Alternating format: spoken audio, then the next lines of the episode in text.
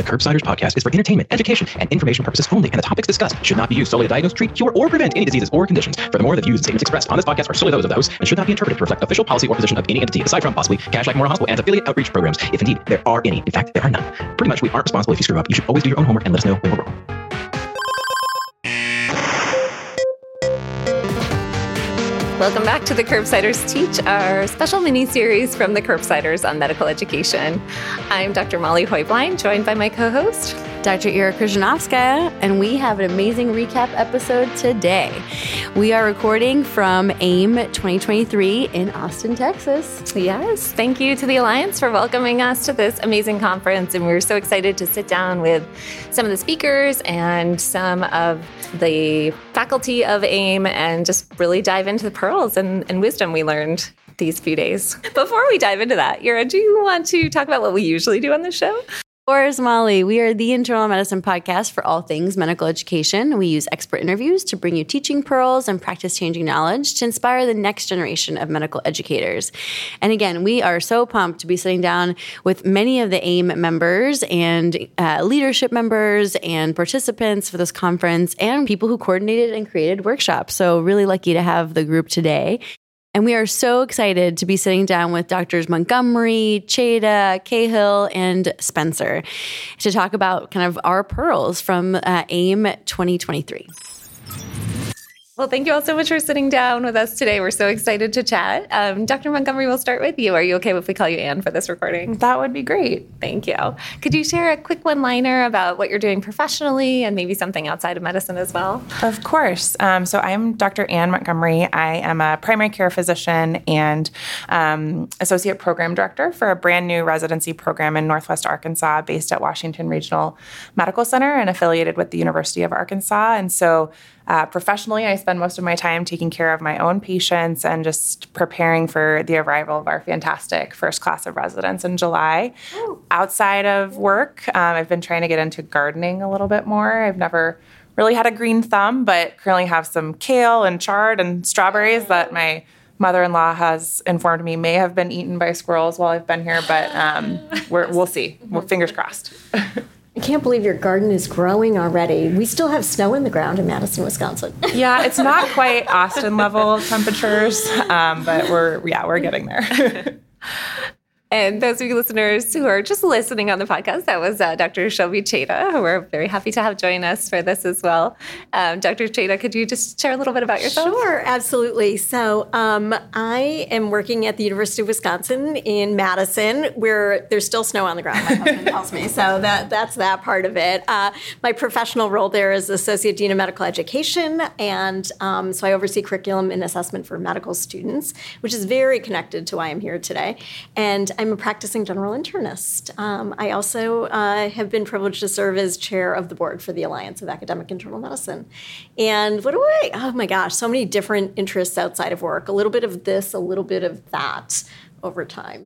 Um, and Dr. Cahill, thanks for joining us as well. Uh, are you okay if we call you Kate today? Yes, please. Wonderful. And could you share a little bit about yourself? Sure. Well, first, thank you so much for having me. I am also a general internist and clinician educator. I am based at Alpert Medical School at Brown University in Providence, Rhode Island. My clinical work is a mix of inpatient and outpatient care. I also serve as the clerkship director for our third year medical students, and for the residency, I'm part of the core faculty. Awesome, Kate. And could you share something about yourself, um, maybe non medical related or an interest you have? Sure. Outside of work, I love spending my time baking, trying out new recipes, and counteracting that with running. Ooh, it's nice. a good balance. yeah. Wonderful. Well, maybe um, we were hoping in these kind of Pearl episodes to recap um, workshops, uh, other kind of parts of the conference that you may have attended, and have some take home points for our listeners. Uh, maybe, Kate, do you mind starting us off with uh, things that you wanted to share? Sure. I'd love to share something that I learned at the wellness pre course. First, it was wonderful to spend an entire day just thinking about and being immersed in all things well being related. One thing that I thought was super helpful is the idea that no matter what our formal roles are that we're all leaders if we impact other people. And one of the take home messages I learned is about how important it is to set boundaries, but how in our role as leaders, we also need to help other people set boundaries. And it really made me think about my clerkship team, um, helping people set some limits on, you know, their work days when they need to respond to emails from me. Um, it made me realize I, I could give people some more permission um, to set a little more boundaries around their work. An aspirational goal for myself, but. but really important to highlight. Um, you know, we were talking a little bit about um, the pre courses. So I actually also got to go to a pre course, and it was on women in medicine and leadership development, and it was amazing. It was like a full day of all kinds of little magic pearls on different things. But one of the super interesting things they focused on was how to really kind of lean into the things that didn't go well and those things that we kind of quote unquote call failures, but um, how much we can learn from those things and really try to pivot from those lessons learned of our failures and how we can talk about them more because those aren't just the things we tend to talk about and really really share so i think what i'm going to take home really is is just trying to put it out there more you know, this whole construct of vulnerability and how much we can learn from that and, in getting rid of some of that, the shame involved in that. So. In that vein, uh, one of our favorite questions to ask guests is Do you have a favorite failure that you'd feel comfortable sharing? And what did you learn from it? Oh my gosh. Um, I've always worked full time, and I have a son. He is now 20. Um, but the interesting thing is you kind of think about a lot of like, oh, how do you do this work thing and this mom thing together? And that's often an area of struggling with like, can I do either one or am I failing at both type feeling? Well, to make a very long story short, I had um, applied for a position I really, really wanted at my institution, and um, my family knew I wanted it, my son, my husband, etc., and I didn't end up getting it. And and that was a tough experience you know i was like oh my gosh what am i going to do now? etc well lo and behold i end up going to you know you go to events at your child's school and they pull out the folder on stories they've written. And he had written a story about that and he had written a story about how he was so proud of his mom for trying and it's okay she didn't get what she wanted and da da da da da could that have been a better success as a mom moment ever? You know, and how these things just cross over in your life. Yeah. So, anyways, that's just super special story. That was beautiful. Yeah, Aww. and just for the record, he's a super special kid who isn't afraid of failing and just continuing on and then being incredibly successful. You know, and recognizing just, your own sharing. Like he recognized that you shared that you wanted this thing. Like you named that want and need, and that's just really beautiful. I promise I'm like gonna start crying. really good. So, anyways, yeah, it was a great. It was a great leadership workshop session. And, and again, I love this space. Thank you guys for just having this space so that we can just share this stuff. Well, I think a lot of people also talk about like their failure CV and things that kind of have come up and being more open and sharing those things with whoever kind of you're in, you know interacting with, mentees, near peers, like being able to just, as you said, should be like that vulnerability and role modeling it. Um, and do you want to share maybe some pearls from workshops you've attended? Yeah, I think, you know, a lot of my uh, goals in coming to this conference were to reconnect with great people like you all. And, um, you know, as we're starting this program, want to be able to lay the foundation for a really successful um, ambulatory experience because that's where my uh, focus is. And so um, I got to attend a couple of really great workshops um, over the last few days. Um, kind of top of my mind, some of our colleagues over at Main Line Health outside of Philadelphia um, led a great workshop this morning on just transforming uh, continuity clinic and the ambulatory rotation and really highlighted the kind of one of their goals in doing so was recognizing the huge shortage of primary care physicians that were anticipated to have and they saw what their graduating residents were doing and none of them were going into primary care. And so, how do we create a better continuity clinic experience for them so that they want to do primary care? And I think you know they they benefited from having huge institutional buy-in at their health system um, which they which they definitely highlighted i think a couple key takeaways for me is that you know I benefit also from having some of those close relationships in this new program and the importance of kind of maintaining them over time so that I can advocate for the resources in clinic that my residents need. Um, trying to um, ensure so kind of stakeholder buy-in is a big one um, really focusing on what are the big drivers of dissatisfaction in your particular clinic because there are a lot of things that are i think uh, shared among all all training programs, but maybe unique to your particular practice, and really identifying those and targeting your interventions there. Um, and uh, and that it takes time. I think um, you know, none of these things happen overnight or even within a given academic year. Theirs took about five years, but um, they've seen some really good outcomes. And I think for me, it's like we haven't even started. So how do we, you know, how do we make sure that the residents have the staff that they need to support them? Um, how do we make sure that we in, uh, we get continuity with their patients? Because that's another huge driver of resident satisfaction. Um, I think the biggest thing for me is how do we make our, you know, electronic health record and some of those other things um, work for our residents. And so I'm um, trying to put in the work now. So yeah, it was great to just get some ideas and also I think just commit, commiserate a little bit that like mm. clinic is hard and yeah. we all want it to be better and it can. So that was exciting. Yeah.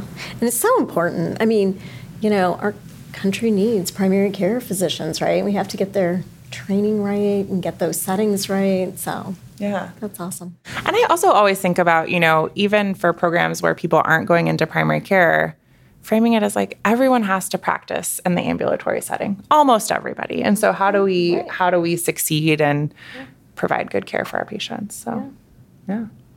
Well, we want to hear in five years how it's gone. yeah, we'll let you know. I'll give you an update. Send some resident or some graduating residents back to UCSF for uh, yes, please. internal medicine jobs because it's it's really tough. I mean, none of our I work in primarily with categorical residents, and none of them definitely want to do primary care. But even in the primary care tract, I mean, very few choose to go into primary care, and they they tell me your job looks impossible and unsustainable, mm-hmm. and the inbox is terrible. And, mm-hmm. Um, yeah, and we didn't even cover that in the session, but yeah. it was really, you know, it was about uh, office efficiency and, um, you know, continuity and just some of those other things that are really important and the factors that you have control over. You know, we talk about people operating to the top of their license. It's like, how do I have an EMR that operates to the top of its license? You know, the things that are actually going to make my job easier as opposed to create more barriers and pain points. Yeah. And Shobhi, any other sessions that you attended that you really enjoyed? You know, it's so hard. There's so many. One of the things I love every year at this meeting is um, there's an update basically on kind of a lot of the um, medical education scholarship that has happened across the year. And um, some of uh, the CDIM folks did one today. Uh, one of the articles they presented that I absolutely loved um, was um, about, uh, it was a great evaluation of looking at time for evaluations to come in um, and looking using a qualitative um, st- tool that um, has been validated to look at the quality of those evaluations that come in, in particular the narrative pieces of it. And they found this correlation of how long it took from the student being done when the evaluation was put out to when it was actually submitted.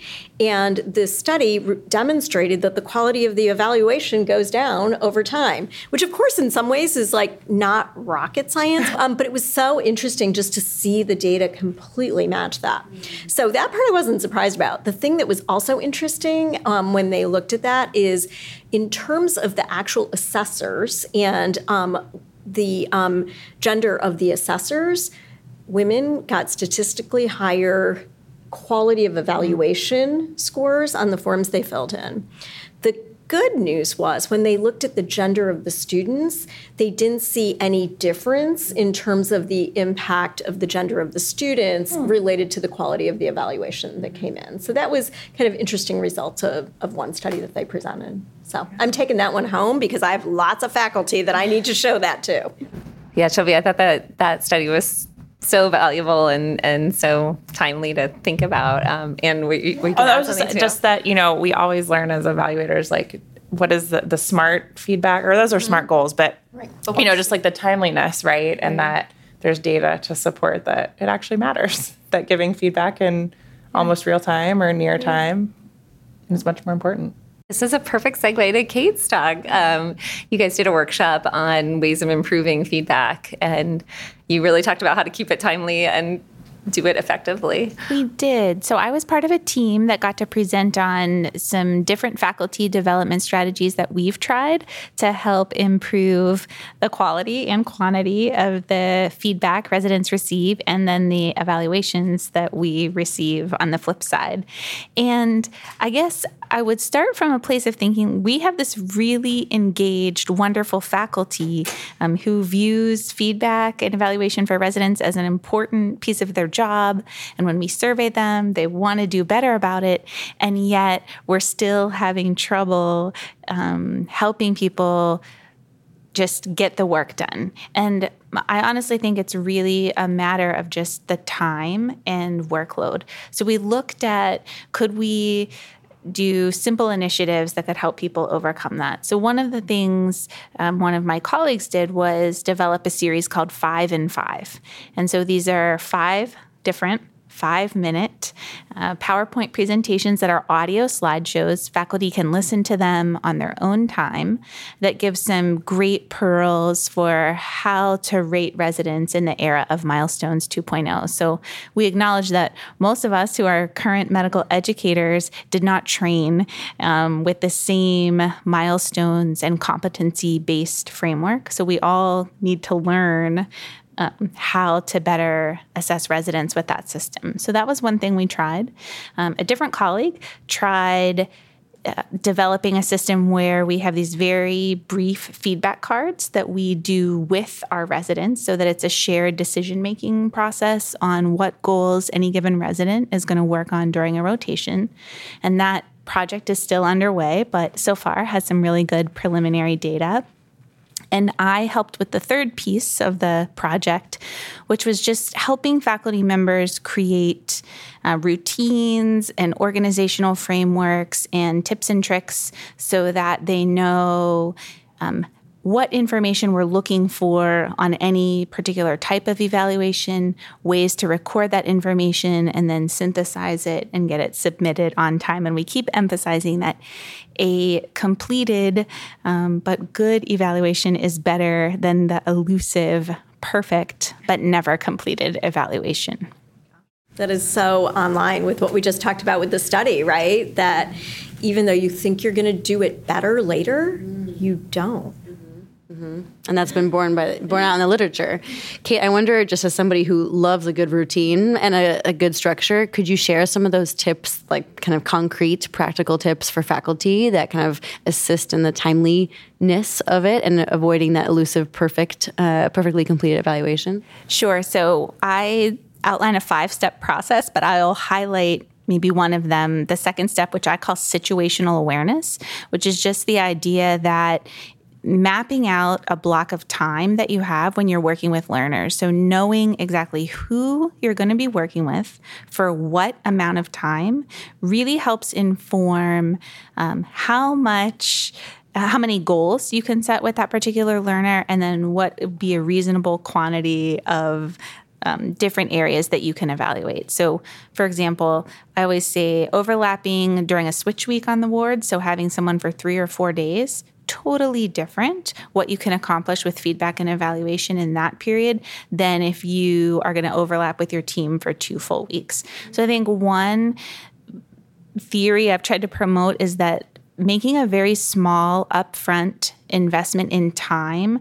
I, I, say this takes me seven minutes, which I think is a pretty reasonable amount of time to prepare to be an educator on the wards. That's my time investment. So I know who I'll be working with for what periods of time. That gives me situational awareness, helps me set a reasonable number of goals per learner. Um, and then I think that probably the second most helpful part of this is there's probably different flavors of evaluation tools that we all complete, right? We have a different tool for daytime residents, a slightly different tool for our nighttime admitting residents. Um, and it's different tool for our daytime floating residents. And I think spending some time getting to know that evaluation tool, that same tool that you're going to fill out every time you have a daytime resident. And so we've digested those into shorthand templates so that you know the eight or nine topic areas that you'll be looking for. It just helps you focus your attention on the areas that you will then be asked to attest to on the evaluation form. Well, Kate, that thank you so much because that really kind of is a nice transition to the workshop that I attended by the team from Pittsburgh about um, being kind and clear and talking about the power of radical candor um, from the book by Kim Scott. The exact name of the workshop was "Be Kind and Clear: Deliver High Quality Feedback to Your Learners Using Radical Candor." And I have to say, as somebody who's kind of obsessed with feedback conversations, I felt like I was not only among my people but also really being pushed and uh, learning and kind of evaluating my own growth edges. And I think the biggest point for me is that they broke down kind of the um, quadrants based on how kind of um, how much you're caring personally and how much you're challenging directly, which is Kim Scott's kind of line about how to have these feedback conversations. They may, mentioned that you want to be in that quadrant of radical candor, which is high caring personally and very clearly and directly challenging. And if you're not there, that there's a chance to be in the ruinous empathy where there's kind of you care, but you're also not at all being direct about the kind of feedback conversation you want to have, or the bottom left corner where you neither care nor challenge directly, which is the manipulative insincerity. And then the one where you're like, yeah, I'm going to give you that feedback in terms of like challenging directly, but I don't really care. And that's called the obnoxious aggression. And they actually gave a, they used, you know, when someone's flies down, that they use that example as kind of what's the type of feedback you can give or how can you share that information with the person. And they also gave amazing uh, vignettes about what happens with learners and uh, the feedback conversations that can happen depending on which uh, quadrant you're in. And what I loved, what I loved about it is honestly, it gave me, um, it really empowered me to think about how when I am having those feedback conversations, what is getting in the way? Like, have I developed that relationship? Do I uh, care and clearly care personally and have showed that to the learner? But also, am I being clear about what I observed and what feedback points based on observable observable behaviors I want to share? And being able to recognize that really effective feedback requires that challenging directly. Um, so yeah, I had like many uh, just shook shooken moments uh, during that workshop. They did a great job. Um, yeah, Molly, did you have any kind of takeaways from your day at AIM? Well, I would just say, in terms of the radical candor, I, I the names are amazing. So we definitely want to push ourselves not to be the pessimistic manipulator. What was close? close. The manipulative insincerity. Yeah. Or the ruinous empathy. Ooh, like yeah. how yeah. baller of a term that is, Yeah. but not one that we want to be. No. But I think so true that, you know, our learners can't progress without getting that important feedback. And we are all here to support them and, and further their journey towards becoming ideal clinicians and and also with our colleagues and our peers as well. So I think it's a good goal to push ourselves toward that. And sometimes those conversations can feel uncomfortable. But I think when we come at it from that standpoint of we have a relationship, we know we're in this together to try to improve, um, it can really, you know, in the end be a, a great way of of furthering everyone's education and Totally agree. thank you for sharing that of course. yeah dr abby spencer thanks so much for joining us um, sorry you got lost on the way here but we're glad you could join us for part of this um, could you just give us a one liner to describe yourself tell us a little bit about where you are professionally and then what you something outside of medicine as well Sure. Thanks so much. Thanks for your patience and uh, sneaking me in here. So, I serve as the Vice Chair of Education for the Department of Medicine at WashU. And I also direct our Academy of Educators, which is the faculty development arm of our medical school. So, longtime listener, big fan, uh, love all of the, the content you help to um, help educators do their job better. It's what I come into work to do every day. So, really excited to meet you in person, learn from you, and uh, hopefully share, share some pearls from some other great educators that are here. Awesome, Abby. And could you share maybe something about you personally that you enjoy? Kind of, we've heard about gardening, among other things, baking, um, maybe something that uh, you like to do outside of medicine. Sure. So I love musical theater. If I could do anything in the world, I would be Eponine in Les Mis on Broadway.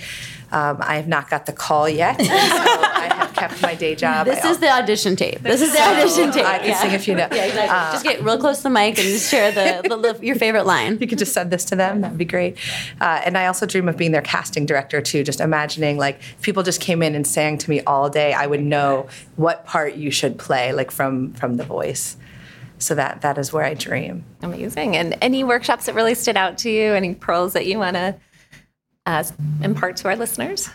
Sure. So um, certainly from the women's forum, uh, it was a it was a powerful day. I think when you get a room of women together from all groups, all um, stages of their career, MDs, non-MDs, administrators, physicians, senior leaders, even some business executives, to talk about sort of the same issues that everybody feels and thinks it's just them.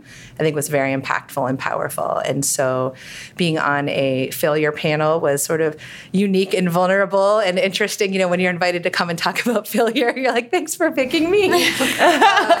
where do I start? But it really, I think, was was empowering and healing for everyone of the sense of you know how to how to learn and how to step into your power as as they called in and to really think about what your superpowers are. And I think a lot of them had some phenomenal pearls as far as getting to write your own story, or people shared a lot about kind of career crises and moving institutions and being concerned about narratives that others may write and just the empowerment to kind of take back the pen and don't ever give the pen to your story to anybody else. I thought was really empowering. And so, whatever the circumstances are, you know, you write your story, you share it, you tell it. And I thought that was a really empowering thing to say and others talked about, you know, be scared and then do it anyway. And it's things that, you know, it's easier to say or read or tagline or hashtag, but when people then talk about how they were scared and did it anyway, you can start to see how yourself you could be scared and do it anyway. So I really thought I went to a faculty development one from the group from Brown, and it was sort of about how to collect that was you, wasn't it? It was fantastic. I, too much. I just saw Jennifer Jeremiah too, and I told her I was like, I loved your workshop. Um, I went in all sorts of screenshots of just great ways that were not only how to do it and how to teach it, but then how to operationalize it, get more. It just made it really, you can go home and do this. And I loved a lot of the ideas and the situational awareness. Oh was like, God. oh my goodness. This is why we invited you. That is why. yes. That was one where I think in so many aspects of like, you know, coaching, leadership training, having been a PD and working with chiefs, that's all you're talking about. Never in a million years would I have connected that with assessments and, and when to, you know, to evaluate or to just know, you know you're going to have students and learners, you know they're going to need evaluations. Why would you not think about this and that? And it was one of those aha moments. I was just listening to um, the new Sally Helgesen one. Rising Together. So, Marshall Goldsmith, who's this amazing coach, writes about leadership, gave the intro and he said, You know that something's brilliant when it's something that should have been written about or told 20 years ago. And like someone finally does it, and you're like, Oh my gosh, of course. And that was a moment for me where I was like, Situational awareness and assessments. And, and I love that moment. Thank you so much. So, You're like making thank you my for day. um, I also was really struck, and this may have come up in your pearls, just the number of things um, that I think aligned a lot with the plenary, with uh, you know, history has its eyes on you plenary, but the number of sort of microaggressions, mistreatment, pearls, what to do, the cases, that just again gives a lot of ideas and thoughts around how big this is, how universal is, how much work we have to do, and I think that was a really empowering piece and theme of the meeting that that I take home and I have different, you know, specific pearls from so many of them. But even the thought there was one where they talked about asking people up front at the beginning of the rotation know, I certainly hope that this doesn't happen, but if they're either from a patient or from me or from someone, someone puts words out there that, that may land in a way that is a, is a microaggression or that is unveiling a, an unknown unconscious bias, how would you like us to handle that?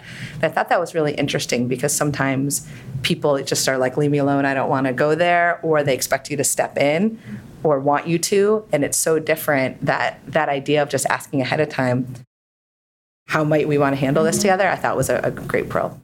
And I don't know if you guys covered this too, but there were two other workshops that I intended to go to, and I had them marked, and I even pulled their slides, and ended up not because of those hallway conversations. And I think for the listeners that are, you know, more junior in their career or who may not even be thinking about how important that aspect is to the meeting, it's how you get your next job. It's how you get on that committee that you've been dreaming about. It's how you know who to call when you're struggling with something that means so much to you, a work that you want to achieve. There's not a workshop on it, but you know someone at this meeting has probably solved it. And just the way to be able to pay it forward. And the people that we're asking were all people who, somewhere in the past two decades, have been that person in the hallway for me. And so you sort of say, I was going to go to this workshop, but what do you need? And you give them that in that moment. And it always comes back around. And I think it's such an important piece, especially when you're talking to educators about a conference, is there's all the content you go and you get, but the relationships, the network, the reflections that you have, those hallway, just, hey, can I ask you how you do this, is gold. And so I'll just put that out there too. I think that's a, a beautiful take home point. Well, yes. I know people want to get to the next session. Um, so, yeah, if, if other people have kind of take home points or wonderful advice to pass on to early uh, you know early attendees how do you make the most out of conferences what do you love the most about attending this week I have a thought about how you make the most of conferences, and I learned this the hard way. But something that my division does is extend our CME time after the conference. So I'll take an additional day when this conference is over, count it as CME time, and take that time to really process all of the notes I've taken, reflect on what I've learned, decide on what my priorities are. So I have learned the hard way if you don't take time to then consolidate what you've learned that you're just on to the next mm-hmm. the next patient and the next evaluation to complete yes. so i think taking some post conference cme time really helps you move forward with your big ideas well and i think we in a in a similar way i think our program has tried to do that by at least having if it's if it's not a full day like a short meeting where those of us who have come get back together and share the kinds of things that we've learned and how what are the things we want to implement in our program moving forward? Because just as you said if you don't actually figure out how you're going to implement all the things you learned you won't do it. And so yeah we're going to meet on friday and talk through talk through some ideas no, the only thing I was going to add because these things are great. I, I you know, I've just for way too many years is it, things go into a pile, et cetera, et cetera, around things. So one of the things I've been doing is actively thinking about who isn't here on my team, my colleagues at home, and this, I have to tell you, this Alliance app, I love it this year because. I hope you guys have all figured this out. There's a way that from the app you can send the materials by email to yourself or to other people, right? So if I go to a session and I'm like, mm-hmm. oh my gosh, we're, you know, one of the things is on on medical education research, and we're thinking about starting a center at my in my unit, um, and I'm like, oh, I have team members that are working on this with me, so I like have sent a lot of stuff, mm-hmm. and I'm hoping that will be another way to keep things happening. One pearl I would add to the phenomenal ones you made as far as planning after and then getting together is the pre planning of who's going, what do we want to get to as a team or as a program, and how will we divide and conquer. And when you can bring your GME and UME people together to do that, say, you know, you hit these topics, you hit these ones, and then come back and then do all the things you said, then spend your day gathering it, then bring your team together, I think it can be really powerful. Well, I think we, we talked about all the amazing sessions already, kind of among among the guests. Um, so I don't have a whole lot more to add, but I would just say this has been a wonderful conference to attend. I would recommend people uh, check out the work that the Alliance of Academic Internal Medicine is doing and think about attending AIM week next year. And uh, yeah. Totally agree. I have learned so many pearls from all the workshops, the plenaries, and the um, open forum meetings. Uh, we just came from the primary care open forum, and really just feels like uh, I am among uh, people who have shared values and shared, um, and just a really rich and robust community. So, thankful again to AIM for inviting us and for the kind of knowledge nuggets that we have uh, been kind of what's it called? Or amuse bouche for for, for the net for this whole like season um, of medical edutainment. So that was amazing. Moose bouche sounds way better than nuggets. That's true. Can a nugget be in a moose bouche? I think so. I mean, it Right? could be because it could a do just like a bite. Yeah. This has been another episode of the Curbsiders Teach, our Curbsiders mini-series. Get your show notes at thecurbsiders.com slash teach. A special thanks to Dr. Matt Watto and Paul Williams for their support in this project. Thanks to Dr. Stuart Brigham for composing our theme music, and to the team at Podpaste for editing our audio and supporting our production. Thanks to our social media team, Andrew Delat on Instagram and John Ong on Twitter. Until next time, I've been Dr. Molly Heublein. And we're committed to providing you with high value, practice changing knowledge. And to do that, we need your feedback. So please subscribe, rate, and review the show on Apple Podcasts or contact us as the curbsiders teach at gmail.com. A reminder that most episodes, but not this one, um, are available for free CME uh, for all healthcare professionals at curbsiders.vcuhealth.org. All you have to do is create an account.